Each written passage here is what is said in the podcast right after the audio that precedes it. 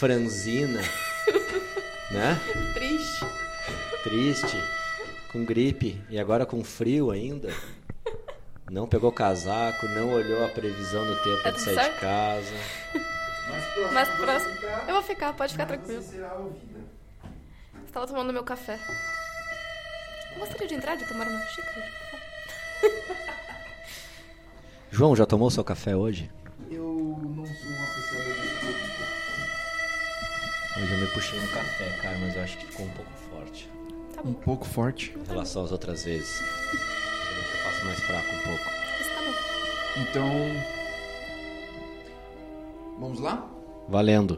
Cubicast 11 tá no ar. É o 11. Eu, É o tava, 11. eu tava olhando as notas do 12. Não, estamos no 11 ainda. Estamos no 11 ainda. Tá Desculpa, pulando João. passo. É, Desculpa, João. o 12 vai ser um spoiler. Não, não. tá bom. É, pô, acho que o tema desse aqui era que no início era tudo mato. Cá estamos nós com o Mundo Cloud. Que beleza. É, bom, acho que a, a notícia, você que desbravou a nossa notícia. Não, mas peraí, qual, qual é o tema de hoje? Nosso tema de hoje. No início era tudo No mato. início era tudo mato. Mato. Malta. Vamos- Malta não. Mato. Mato. Daqui a Mas pouco, vamos falar daqui a, pouco o pessoal vai entender o que, que é. Isso. Por que, que era só mato. Tá bom. Exatamente. Aguça a, a curiosidade das pessoas. Tá bom. Então, você que é, encontrou essa notícia, quer falar sobre ela, Diogo? Ah, sim. é bom, né? É, me chamou a atenção a notícia da, na semana passada do lançamento de um primeiro, finalmente, primeiro serviço on-premise. Não dá pra chamar o caminhão, aquele que busca dados lá, de Não. serviço on-premise. Aquilo não é um serviço on-premise, né? Ok. Mas a AWS finalmente lança um produto focado no mercado on-premise, uma parceria com a VMware, até onde eu acompanhei, que é rodar o banco relacional RDS eh, na infraestrutura do cliente. Oi, Não tinha um evento melhor para eles lançarem algo on-premise do que A VM. World. World. World. A palavra mais difícil, uma das mais difíceis de se pronunciar em inglês. Sim, Por incrível concordo. que pareça. Já diz o nosso professor aqui, que faz a gente repetir 50 vezes no dia. World. Tá bom. Então, por que, que no início era tudo mato? Porque. Calma, deixa eu falar da notícia. Oh, desculpa. Por favor. Pode falar. Então, inter... in- Não, in- interessante eles lançarem um produto on-premise. eh, tem o tweet do Andy Jassy eh, falando sobre isso, né? Que vai tornar fácil para os consumidores configurar, operar, escalar ba- bancos de dados on-premise e também em ambientes híbridos, assim como migrar para a Amazon. Cara, na verdade, a única coisa que tem que ler desse texto é migrar para a Amazon. Sim.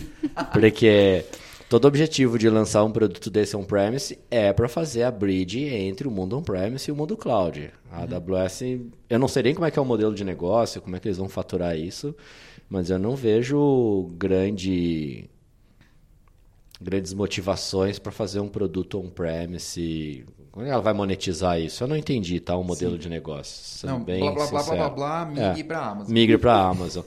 Leve tudo para RDS, daqui a... Será que é o Aurora? Eu não li, o, eu não li o, o release todo, cara, se é o Aurora. Eu vou trazer essa notícia no meio do nosso podcast, pode Tá bom. ser? A gente segue falando e, Tá bom. e daqui a pouco eu trago novidades. Mas me chamou a atenção isso, assim, porque será que eles vão levar o Aurora para on-premise? Porque é cada vez mais lock-in, né?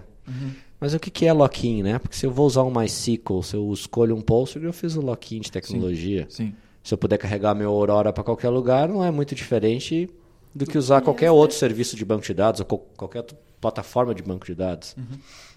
É. Boa. E eu acho que indo diretamente pro nosso tema de que antes tudo isso aqui era mato, né? É que até outro dia todo mundo usava a AWS para ligar máquinas virtuais, né? É, não só AWS, né? Mas há- um tempinho atrás era só AWS.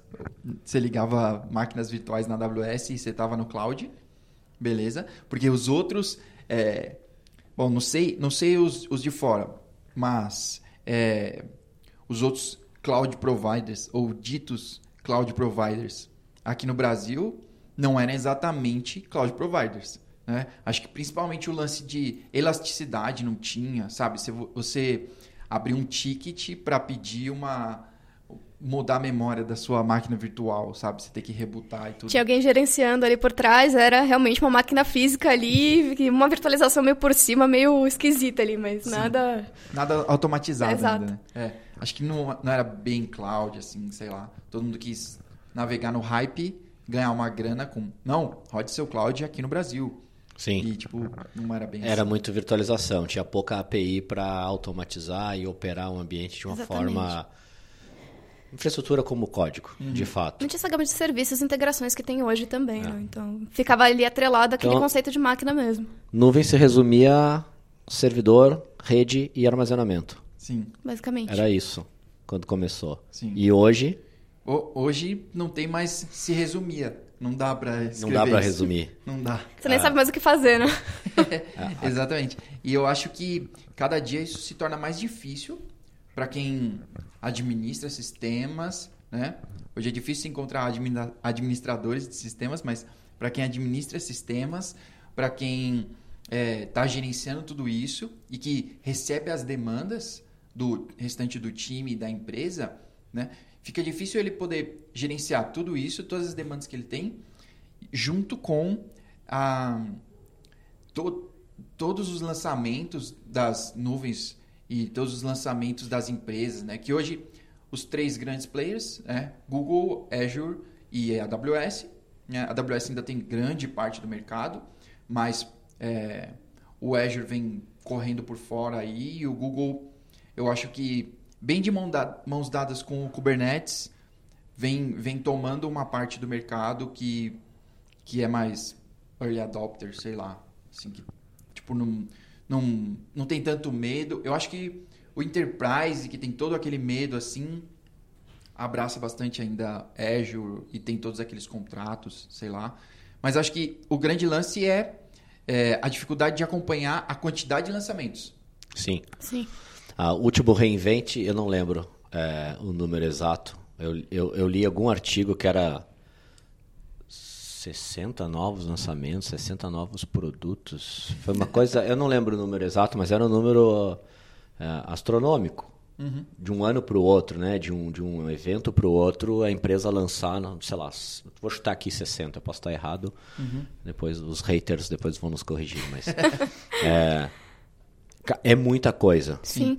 Ah, e aí a gente traz todo aquele cenário da TI, o desafio, né, de gerenciar o que já existe, o legado, de olhar para o novo e, e, e, aí o tempo que se leva para a gente olhar uma fórmula nova, olhar um novo produto, entender como é que encaixa o nosso modelo, é, responde todas aquelas dúvidas que surgem, né, como é que eu gerencio tal coisa? Ah, aqui faz assim, aqui faz assado.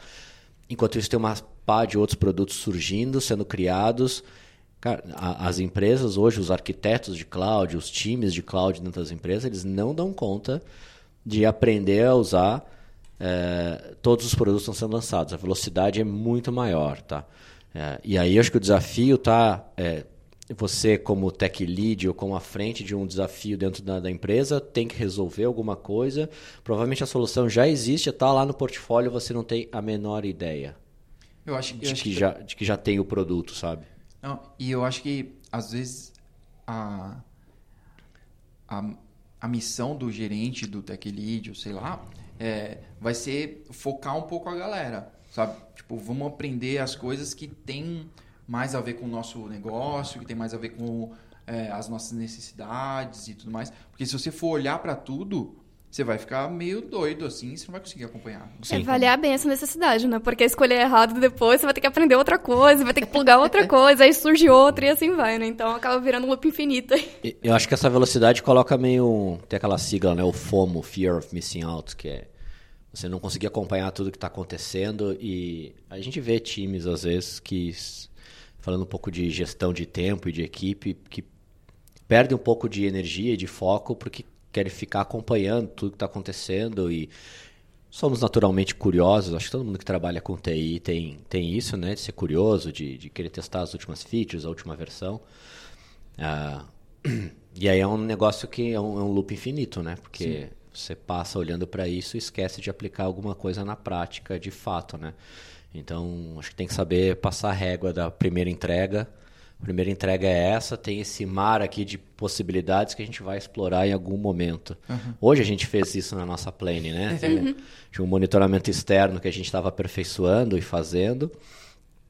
Mas chegou um momento que, cara, a gente já, a gente já está num bom lugar, né? A gente já está num... num uh, tem um monte de coisas que a gente pode integrar, fazer e fazer, mas é melhoria, né? Senão é. a gente acaba realmente fazendo algo Uma... grandioso demais que acaba não, não levando pronto, a nada. Não fica pronto nunca, não entrega Exato. nunca. Eu acho que esse, esse lançamento nesse ritmo né, acelerado e nesse volume de novidades que, que, que os players de nuvem estão trazendo e de produtos novos provoca um pouco disso, do cara se distrair totalmente, ficar, puxa, agora tem Lambda, eu vou usar Lambda, tem o Dynamo, tem o Aurora, tem o, o, o Spanner. Spammer? Spanner. Spanner.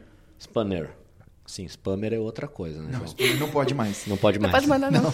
É, tem o spanner do Google, né? Quer dizer, qual deles eu uso? O que, que eu faço com o meu banco? Quer dizer, é, é, é, é bom, uhum. nos dá um monte de possibilidades, mas ao mesmo tempo acho que cria essa ansiedade. Tem uma certa ansiedade, mas acho que é uma ansiedade também da nossa Agora estou muito profundo aqui, mas é uma ansiedade da nossa sociedade atual, né? Sim. Ah, tá todo Imediatismo. Mundo, é, tá todo mundo muito ansioso, é muita coisa para acompanhar, é muita notícia, é muito. É que é abraçar o mundo ali, pegar tudo, usar tudo e acaba é. não dando muito certo, né? É, eu acho positivo, só que quem está à frente dessas iniciativas nas empresas tem que ter um pouco de cuidado de não virar uma distração isso e não ficar só brincando de testar produto novo e não sair do outro lado com algo realmente de que resolva um problema real do dia a dia. Uhum. Ó, descobri mais coisas aqui sobre o RDS on-premise. Ok. Eu vou chamar assim agora, tá? RDS on-premise. Não sei se esse é o nome do produto. uh, vai estar disponível nos próximos meses.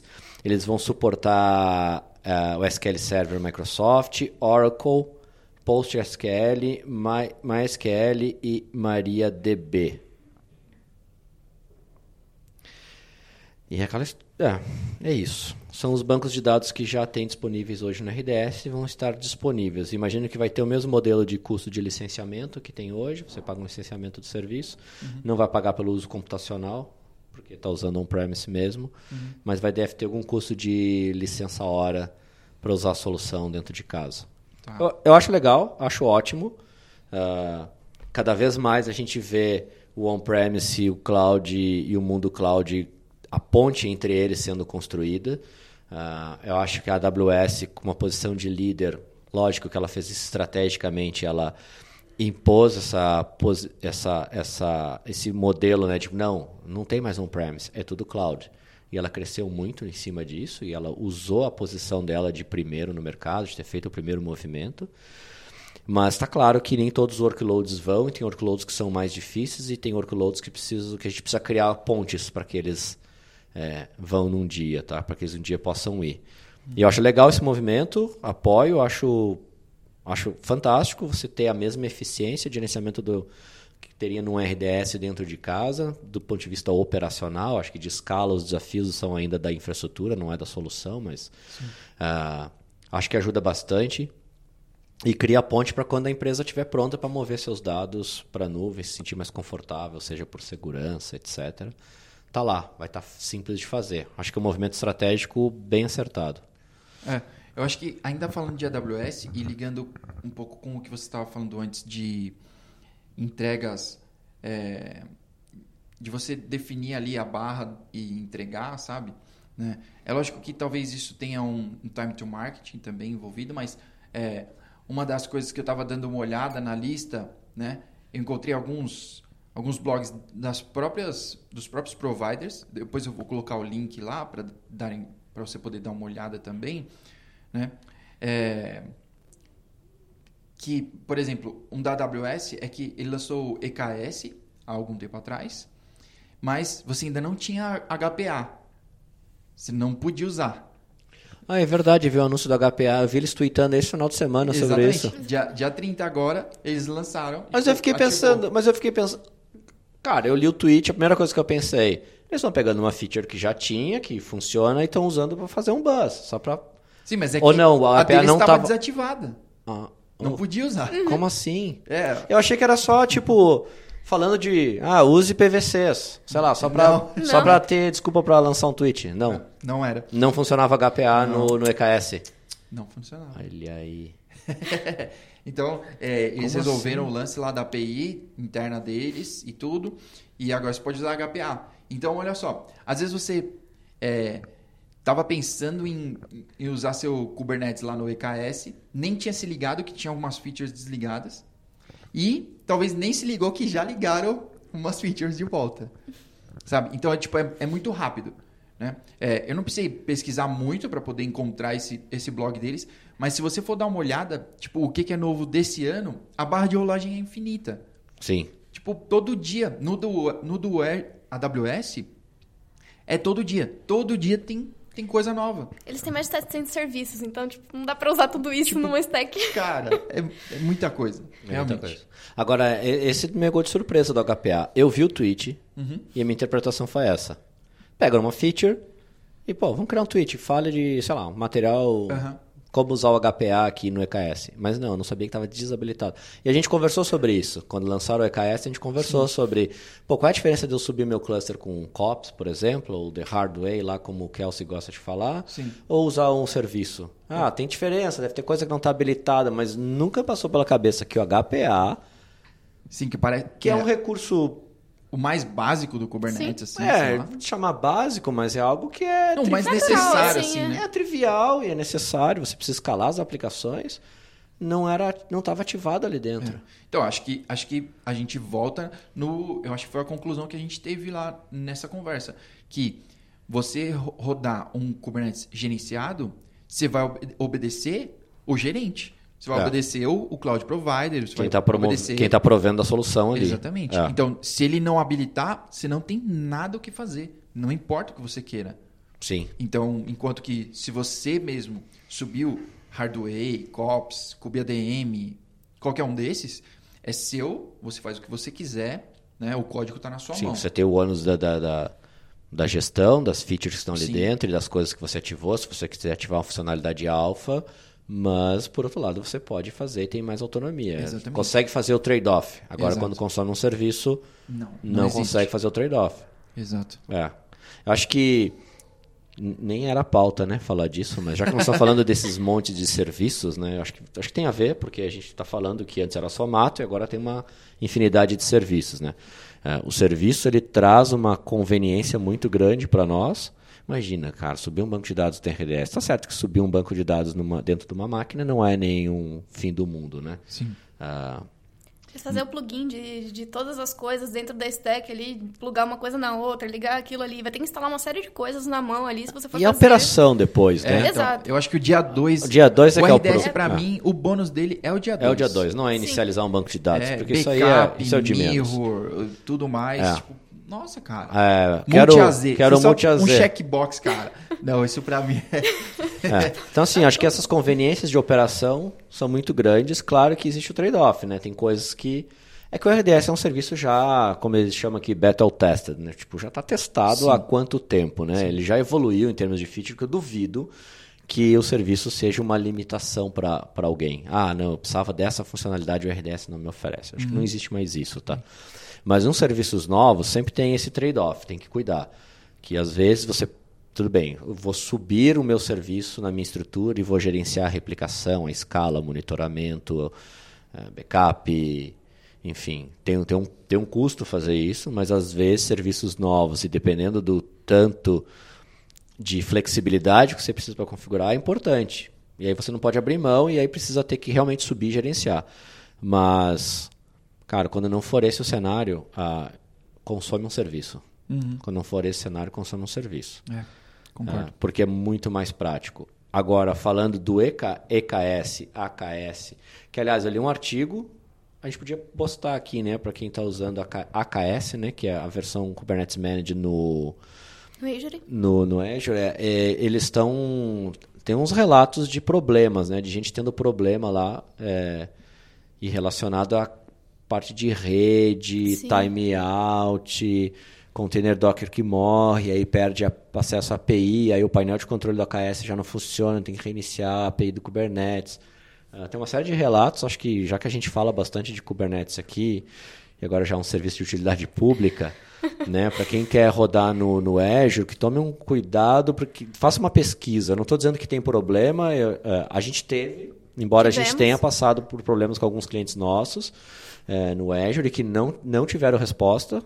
A gente não teve uma resposta definitiva do que, que houve. Né?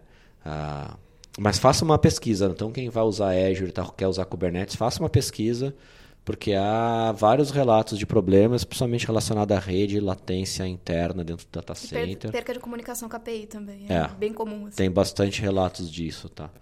Ah, mas não era disso que eu ia falar. eu ia falar de serviços de Kubernetes, EKS, AKS. Que eu, eu acho ainda que está muito cedo. Se você está indo full em Kubernetes e vai rodar realmente aplicações complexas e que precisa ter bastante flexibilidade nas features, vá não, eu não iria no Kubernetes gerenciado. É, sua, sua camiseta um pouco mais, sobe com COPS, ou enfim, sobe o seu cluster sem ser por serviço ah, nesse momento. E depois, se depois quando esses serviços estiverem mais, acho que mais sólidos e mais estáveis e com mais features e com mais, talvez mais granularidade de configuração, aí migre para o modelo que vai ser legal, até porque você vai tirar da, um peso de cima Sim. de operação que você tem hoje. Não, e você Mas- já ganhou skills também, É, você já sabe exato. as voltas que você pode Não, só o fato de ir para Kubernetes, o cara já, já vai ter um, um saving gigante de esforço operacional dentro de casa, porque é muito mais fácil de gerenciar as coisas ali dentro. Ah, e aí deixa esse plus para mais na frente migrar para um serviço. Acho que a dica falando de serviços, falando especificamente de Kubernetes, é essa, tá? Ah, acho que para startups, empresas menores que estão com aplicações mais simples, sobe um serviço, nem pensa duas vezes em querer gerenciar seu cluster, tá? Agora, quem vai rodar workloads maiores, que precisa de flexibilidade, precisa poder habilitar, desabilitar features, eu acho que é importante ter esse controle. Eu acho que um outro, um, um outro link, é, eu vou colocar uns, uns links da própria AWS, é, Google e Azure para saber das novidades assim, mas um que eu achei por acaso no Twitter, tipo, chegou no meu feed e eu tipo, nossa, cara, chegou com uma luva que foi o Krish Subramanian. Ele que fez esse tweet, cara. Quero dar o O que, que ele disse? os, os créditos. Tipo, se você quer é, saber melhor sobre os serviços da AWS e tudo, eu recomendo esse site. E o site é awsgeek.com. É muito legal o site, vale a pena. Eu não consegui explorar ele muito bem assim, é, mas tipo já é muito legal. Já conecta vários serviços, ele vai te mostrando por tema. É, é bem da hora. Bacana. Então, tipo, tem uma outra visão do que você ir fuçar lá na, na doc da AWS, sabe? Você ir... Tem uma experiência diferente de Exato, acessar um. exato. E- E- mas é da própria AWS o Não, não, site? é, é- é de um cara. O cara que Ah, mantém, o nome do cara é Jerry Hangrove. Legal. Não conhecia. Se Também pá, é não. isso aí. Bacana. Mas Vai para as notas. é isso aí, vou colocar nas notas. Ok. E por falar em notas, vamos para nossas recomendações? Vamos. A gente vai gravar 24 minutos. A gente está gravando meio rápido hoje, porque a gente está com a agenda lotada, né, João? É. Falei. É, Semana mais curta. semana mais curta, isso aí. Temos dois eventos semana que vem. Dois eventos semana que vem, a gente pode aproveitar para falar disso. Vamos falar disso. Temos o. A GetUp está patrocinando o TEDx Pinheiros. Então, a gente quer aproveitar. é, eu não sei se ainda tem inscrição. Eu vou colocar o link É. no. Tem, tem, inscri- tem inscrição para o nosso pré-evento no dia 11. Isso. Nós temos o evento no dia 13, o evento principal. Mas esse que já acabou, né? que esse já, acabou, já acabaram as inscrições. Chama-se TEDx Pinheiros. Isso é, blu- é muito Black Mirror. Isso aí. Esse é o tema do, do evento. Ah, acho que são uns 12 palestrantes que vão falar sobre diversas tecnologias que estão influenciando a nossa sociedade, todo esse efeito Black Mirror, né, fazendo um pouco de paralelo com a série, eh, de coisas que a gente já está tá acontecendo. No dia 11, esse sim tem inscrições, ainda estão abertas as inscrições. A gente vai postar aqui nas notas, acho que posta também no nosso Twitter Vou postar no o link da, link da, inscri- da inscrição. É um pré-evento que a gente está oferecendo, onde a GetUp vai oferecer um, um painel é, com o professor Massola. O professor Massola, ele foi trabalhou junto no grupo que desenvolveu o primeiro computador brasileiro chamado Patinho Feio. Então, quando a gente fala que quando a gente chegou era tudo mato, quando ele chegou, Chegou era mato. Era mato, Era selva. verdade. Quando ele Nossa. chegou era selva. É, ah, nós temos o Alfredo Atier, que é presidente da Academia Paulista de Direito, também vai participar do painel. Ah, eu acho que ele é- deve trazer, eu acho que o, o Massola deve trazer uma visão de Black Mirror da época, né? Quando a gente estava construindo lá o primeiro computador aqui no Brasil, que devia ser um negócio que ocupava o andar inteiro. Ah, eu acho que o Alfredo Atier, ele como presidente da Academia Paulista de Direito, pode trazer uma visão, acho que de como é que a sociedade, como é que o direito vai, é, pode atuar dentro dessas questões de transformação, de sociedade, relações entre pessoas, entre pessoas e estados, entre, entre, entre estados né, e fronteiras, como é que fica isso, como é que se regula ou não se regula, né? É, acho que é bem interessante. E aí nós temos o professor Marcelo Zufo, que também é professor titular da Escola Politécnica da USP. Ah, ele é coordenador do Centro Interdisciplinar em Tecnologias Interativas da USP. Ah, em suma, eu diria que o Zufo pesquisa coisas que vão transformar nossa vida, nossas vidas daqui a 50 anos. Tá? É bem interessante a linha de pesquisa dele. São os três panelistas e a moderação é do Carlos Araújo do Carmo. Ah, então, esse evento do dia 11 ainda tem inscrições abertas. A gente vai postar no e nas notas do, do podcast o, o link de inscrição. Beleza. Ah, nós temos uma surpresa também no nosso evento. Isso. Se você gosta de Kubernetes, se você entende, ou mesmo se você não entende, se você escuta esse, esse podcast e não entende sobre Kubernetes, se inscreve. A discussão lá vai ser muito legal, mas também essa surpresa de um Kubernetes totalmente interativo, talvez, Um Kubernetes físico. físico. Físico, não vai ser virtual, vai ser um Kubernetes físico. Você vai Isso. poder interagir fisicamente com os pods, subir um pod, deletar um container, é, fisicamente, com a mão. Você vai poder, com a mão, Isso aí, bater na cabeça do pod. vai ser da hora. tá bom, então se inscreva, vai ser muito legal. E se você chegar lá no evento por causa do podcast, vem falar com a gente, a gente vai adorar, tipo, trocar uma ideia. Legal. As notas. Vamos às nossas recomendações? Thalita, quer começar? Bom, como a gente falou de integrações, leia o nosso blog post de EKS, Boa. que volta também aos princípios do serviço. Foi bem quando surgiu aí, então acho que vale a pena dar uma lidinha. Thalita, a Thalita deu um deep dive no EKS, acho que na semana que foi lançado. Sim. Verdade. Boa. Diogo? A minha recomendação da semana é o Grammarly. Grammarly. Grammarly. Se você escreve frequentemente ou eventualmente e-mails, textos em inglês, o Grammarly ele é um plugin. Você bota no browser e funciona dentro do Gmail, dentro do LinkedIn. Tá no browser. Então tá em tudo que é lugar. E ele não só corrige em tempo real, ele, conforme a gente está escrevendo, ele, ele coloca uma bolinha vermelha no canto, indicando que você tem correções naquele texto que fez, mas ele também sugere formas diferentes de escrever e o texto fica mais profissional. Tá? Ah. Então não é só a correção de uma palavra que você escreveu errado, ele também sugere, ah, isso aqui poderia ser dito dessa maneira e ficaria mais formal, ficaria mais Fancy. Fancy. Exatamente. Grammarly, essa é a minha recomendação. Ajuda bastante. Legal. É, pô, a minha, a minha recomendação, eu, eu não sei se ainda vai dar tempo, mas se, se der, vá assistir, vale a pena. Minha recomendação é assistir Missão Impossível, Efeito Fallout. Não vi ainda.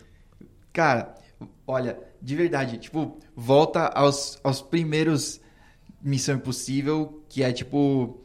É, se você deseja aceitar essa missão, sei lá o que, isso aqui vai explodir em 5 segundos e tudo mais.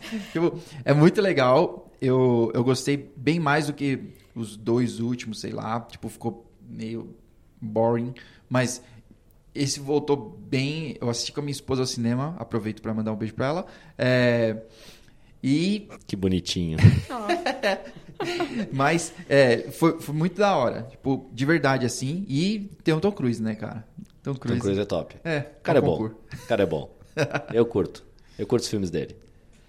Então acho que é isso. Ficamos por aqui por hoje. E até semana que vem. Até semana que vem. Até semana que vem. Acabou.